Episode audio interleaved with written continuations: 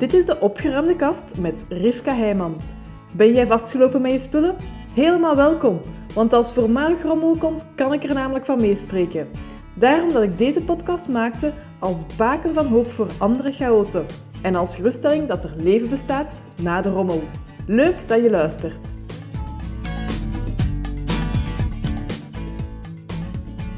In deze aflevering van de opgeruimde kast wil ik het hebben over perfectionisme. Iets wat ik zo regelmatig zie voorbij komen bij mensen die worstelen met hun rommel of bij mensen die worstelen ja, met ook op andere vlakken van hun leven met de, de lat die zo hoog ligt dat het onhaalbaar wordt om ja, daarnaar te kunnen functioneren, die verwachtingen te kunnen inlossen voor zichzelf al gewoon. Ik wil perfectionisme vandaag benaderen vanuit de invalshoek vanuit het boek The Pursuit of Perfect. Een heel toonaangevend boek rond perfectionisme uh, van een uh, positieve psycholoog. En hij vertelt dat er twee vormen zijn van perfectionisme. En ze vallen uiteen in de eerste vorm, die eigenlijk heel aanpasbaar is, en de andere vorm die het niet is.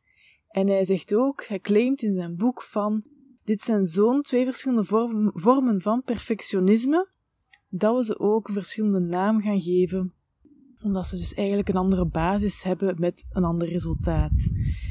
Enerzijds heb je de ongezonde perfectionist, die leidt aan eigenlijk alle dingen die dat je eigenlijk vanzelfsprekend associeert met perfectionisme. Dus angst, depressie, um, ja, negatieve emoties, gevoelens en een minder leuke ervaring van het leven. En deze vorm noemt hij ook effectief de perfectionist of het perfectionisme.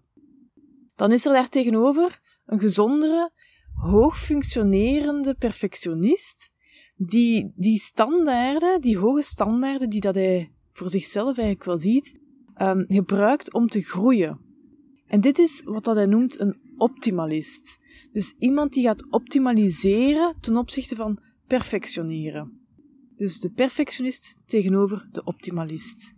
En het basisverschil tussen die twee is dat de, de perfectionist eigenlijk een stukje, ja, er niet in slaagt of niet voldoende in slaagt om de realiteit te erkennen. Om, om die te omarmen. En dus de lat wordt zo hoog gelegd dat ze bijvoorbeeld echt wil denken van, ik kan acht uur, tien uur per dag bezig zijn met mijn werk. Daarnaast kan ik een goede partner zijn, een goede ouder ook. Ik heb uh, met tientallen vrienden goed uitgebouwde vriendschappen. Ik heb hobby's, ik doe vrijwilligerswerk. Dus eigenlijk de lat zo onrealistisch en ongezond hoog leggen dat het gewoon onhaalbaar is. En het grootste probleem waar dat de perfectionist tegenaan loopt, is dat ze merken dat die hoge standaarden waaraan dat ze zichzelf willen ja, laten voldoen, dat die niet realistisch zijn. Die, zijn. die hebben niet meer genoeg die band met hun daadwerkelijke leven. Je kunt niet al die dingen doen en ook niet op een manier waar dat je dan tevreden mee bent. Dus, per definitie, krijgt de perfectionist te maken met het feit dat hij zijn eigen verwachtingen niet kan voldoen.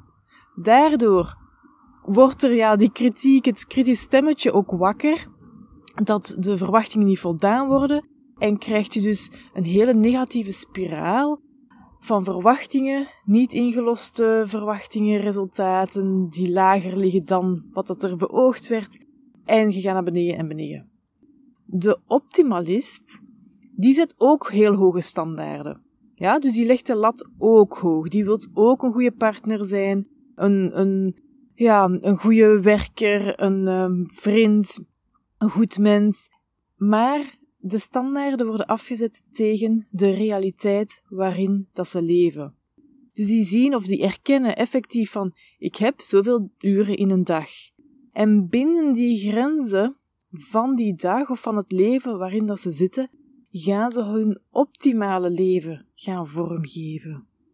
En optimaal betekent nog altijd best, betekent nog altijd, ja, hetgeen dat het maximale mogelijk is, maar dus wel binnen het gegeven, het leven, de engagementen, de verwachtingen, de verplichtingen, het lichaam waarin dat persoon zich bevindt.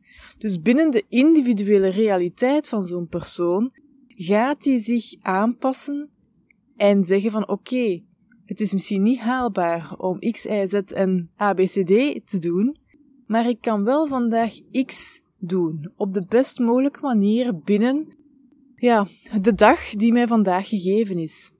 Dus ik vind dit een super interessant, omdat ik zo vaak mensen spreek, hoor, uh, lees ook, die dus worstelen met ik wil in een opgeruimd huis leven. Ze hebben daar een heel beeld rond.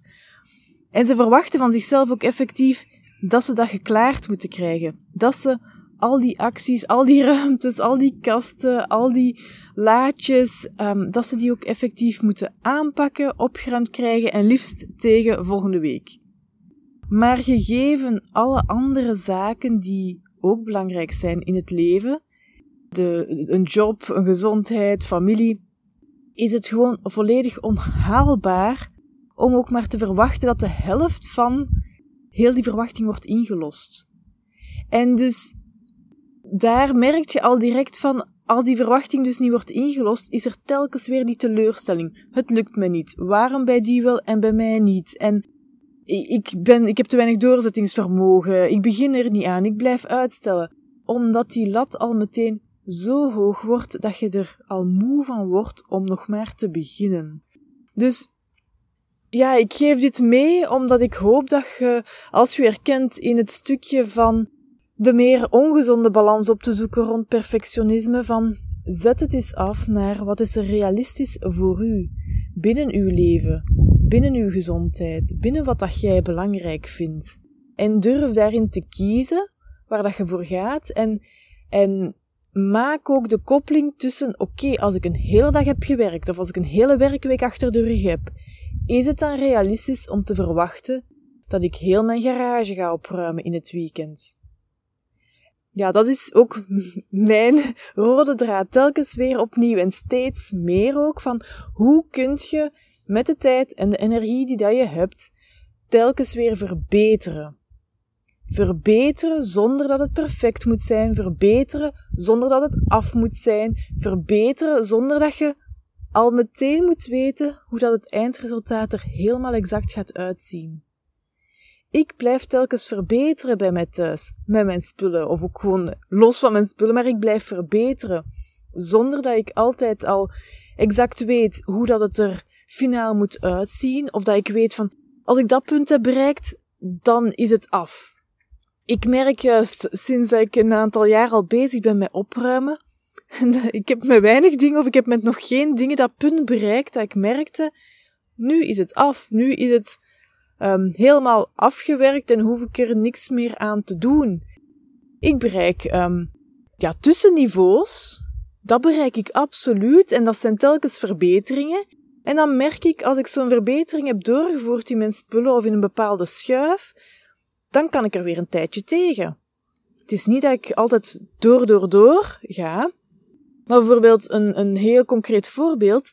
Ik heb oh, twee jaar, drie jaar lang Elke keer als ik een, een blanco kaartje of een blanco stuk briefpapier vond, heb ik ervoor gezorgd dat ik tijdens al mijn opruimacties, als ik zoiets tegenkwam, heb ik ervoor gezorgd dat die op dezelfde vaste plek terechtkwamen. Dat was in de living, in de bovenste schuif. Oké.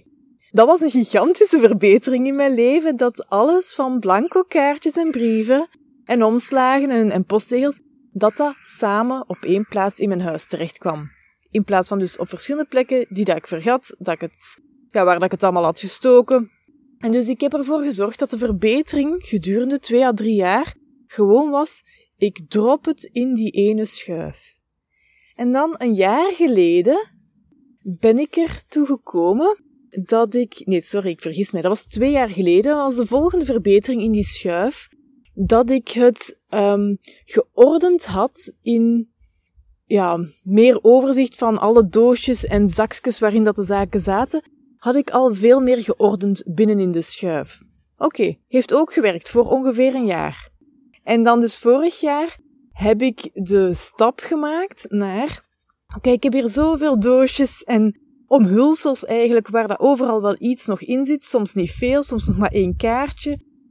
En toen heb ik dat samengebracht in een accordeonhouder, accordeonmap. Dat zo, zijn zo van die mappen waar dat je verschillende uh, ja, onderverdelingen hebt, waar dat je dan van boven een kaartje kunt insteken met een, een labeltje, de naam van die categorie. En dat was een enorm grote stap van gewoon alles los in alle verschillende verpakkingen in die schuif naar ik heb nu twee van die accordeonmappen gelabeld met onderverdelingen. En het plaatsverschil dat ik daardoor heb gekregen was al enorm in die schuif. Ik denk dat ik naar een derde ben gegaan van vulling van die schuif. Terwijl dat ik voor de rest, ay, de inhoud van kaartjes en brieven was hetzelfde, maar alle ballast was eraf. Dus ik had een hele hoop ballast kunnen laten vallen. Ik heb het samengebracht in een veel makkelijkere manier, een veel overzichtelijke manier, waardoor dat ik nu al meer dan een jaar ja, telkens weer de vruchten pluk van ik heb iets nodig van een kaartje. Kijk gewoon naar de categorieën. Is het verjaardag? Is het een overlijden? Is het een feest? Uh, kerst? En ik heb direct overzicht op, moet ik nog iets bijkopen van een bepaalde categorie? Heb ik nog iets? Heb ik nog iets bij de neutrale kaartjes? En ja, ik ben vertrokken. Het, bespaart mij enorm veel tijd. Maar had je mij in het begin ja, gedwongen, um, ja, in, in de manier hoe dat ik het nu doe vandaag, dat zou niet gewerkt hebben. Dus ik heb die tussenstappen nodig gehad om telkens eigenlijk door te groeien naar een volgende verbetering. Zonder dat ik dus het eindresultaat wist of weet, want wie weet waar ik over een paar jaar weer sta met mijn uh, kaartjesvoorraad. Maar ik geef mezelf wel de kans om die evolutie mee te maken. Ik mag evolueren van random op 10, 20 verschillende plaatsen bij me thuis briefmateriaal hebben, naar ik breng het samen naar één plek. Oké, op die ene plek orden ik het al ietsje meer. En dan als volgende stap, ik ga het ja, logischer maken in de manier waarop dat ik het organiseer. En ja, daar zijn een paar jaar overheen gegaan. En was dat een prioriteit bij mij thuis? Absoluut niet. Absoluut niet. Die kaartjes, wat kan mij dat eigenlijk schelen? Dat is niet wat ik dagelijks of wekelijks gebruik. Maar ik vind het wel een heel, ja, lekker concreet voorbeeld waar dat je iets bij kunt voorstellen. En dat is ook de reden waarom dat ik het met jou deel. Zodat je het kunt gaan ja, doortrekken of zodat je kunt reflecteren over hoe dat jij bij je thuis leeft met bepaalde soort spullen. En zonder dus die lat meteen te leggen op het moet helemaal af, helemaal perfect georganiseerd. En als het niet dat is, dan heb ik niet goed gewerkt. Dan ben ik niet goed bezig. Dan zie je wel dat ik telkens weer die sloddervos blijf. Ziet je wel dat ik een rommelkont ben. Nee, dat is niet zo. Erken, zie, apprecieer en vier de vooruitgangen die dat je maakt. En ja, geef jezelf daar complimentjes ook voor. En daarom ook neem die foto's. Iets wat ik ook continu blijf herhalen tegen, ja, tegen iedereen die het wil horen. Neem foto's. Een voorfoto, een nafoto, een tussentijdse foto. En laat u zelf die vooruitgang ook um, binnendringen. Laat ze binnendringen bij uzelf door dan af en toe eens door die foto's te gaan. Dat je ziet van, wow, was dit een maand geleden nog zo erg? En kijk eens waar dat ik nu sta. Door elke dag vijf minuutjes hierin bezig te zijn. En dat geeft zo'n ja, fijn gevoel als je al die vooruitgang mocht erkennen en mocht zeggen van ik ben zo trots op u, fantastisch hoe dat ik bezig ben en als ik dit verder doe, wie weet waar dat ik dan sta op het einde van het jaar. En dus heel dat idee van het moet perfect, die lat enorm hoog leggen, terwijl dat het onhaalbaar, onrealistisch, ja, niet logisch is om dat in je leven in te passen qua verwachtingen, uh, wil ik dus dat je dat idee al toelaat. Gewoon, je hoeft het nog niet te omarmen, maar tracht eens toe te staan dat de lat nog altijd hoog mag liggen, maar dat het realistisch is gelegd ten opzichte van alles waar dat je voor de rest nog mee bezig bent. Ten opzichte van de fysieke mogelijkheden dat jij nu hebt. Um, ten opzichte van de levensfase waarin dat jij je bevindt. erken het ook en stop met u te spiegelen aan een onrealistische versie van uzelf of aan andere mensen die in totaal andere situaties zitten. Ook al lijkt het op het eerste zicht vergelijkbaar te zijn van, oh, die heeft ook jonge kinderen, die, heeft, die is ook gescheiden, die heeft ook een job, maar dan nog zijn jullie verschillend. Dus stop met u af te zetten tegen iemand anders en u daardoor dan op de kop te slaan. Als u wilt afzetten tegen iemand anders, neem dan mensen die u inspireren. Neem dan mensen die ja, als een voorbeeld fungeren, die dat je kunt nemen als ja, als een soort dat je naar boven aan het groeien bent en dat je ziet van wow, dit kan ik ook worden. Ik kan ook op zo'n manier omgaan met mijn spullen of in het leven staan. Dus wees gewoon heel zuinig en bewust waar dat jij u mee vergelijkt en, en waar dat jij uw lat legt. Dat is zo'n belangrijke. Dus leg uw lat realistisch. uw lat mag hoog liggen, maar leg ze realistisch hoog. Streef naar het beste zonder dat het perfect moet zijn. Streef gewoon naar het beste binnen de grenzen van het leven, van hoe dat je vandaag zijt. En dat geeft u zo'n potentieel tot groei, zo'n potentieel tot verandering, dat je ja, versteld gaat staan van waar je kunt geraken. Want als je dit dag na dag na dag doet, dan staat je enorm ver na een maand, een jaar, vijf jaar, ten opzichte van de lat gigantisch onrealistisch hoog leggen en daar dag na dag tegen zitten aanvechten, opboksen, uw, uw kop er tegen stoten en teleurgesteld, boos, gefrustreerd geraken, angstig worden en ja, alle negatieve gevoelens die daarbij komen. Als je dit dag na dag herhaalt, waar sta je dan over een maand, een jaar, vijf jaar. Dus ik hoop dat dit jou inzicht geeft. Zeker als je natuurlijk een, een stukje herkent in de perfectionistische lokroep, die dat soms aan u kan trekken en ja, een bepaalde spiraal in beweging zet. En stel u dus de vraag, is het een spiraal naar boven of naar beneden? En hoe wilt jij hem leven? Optimaliseren ten opzichte van perfectioneren. Wat kies jij?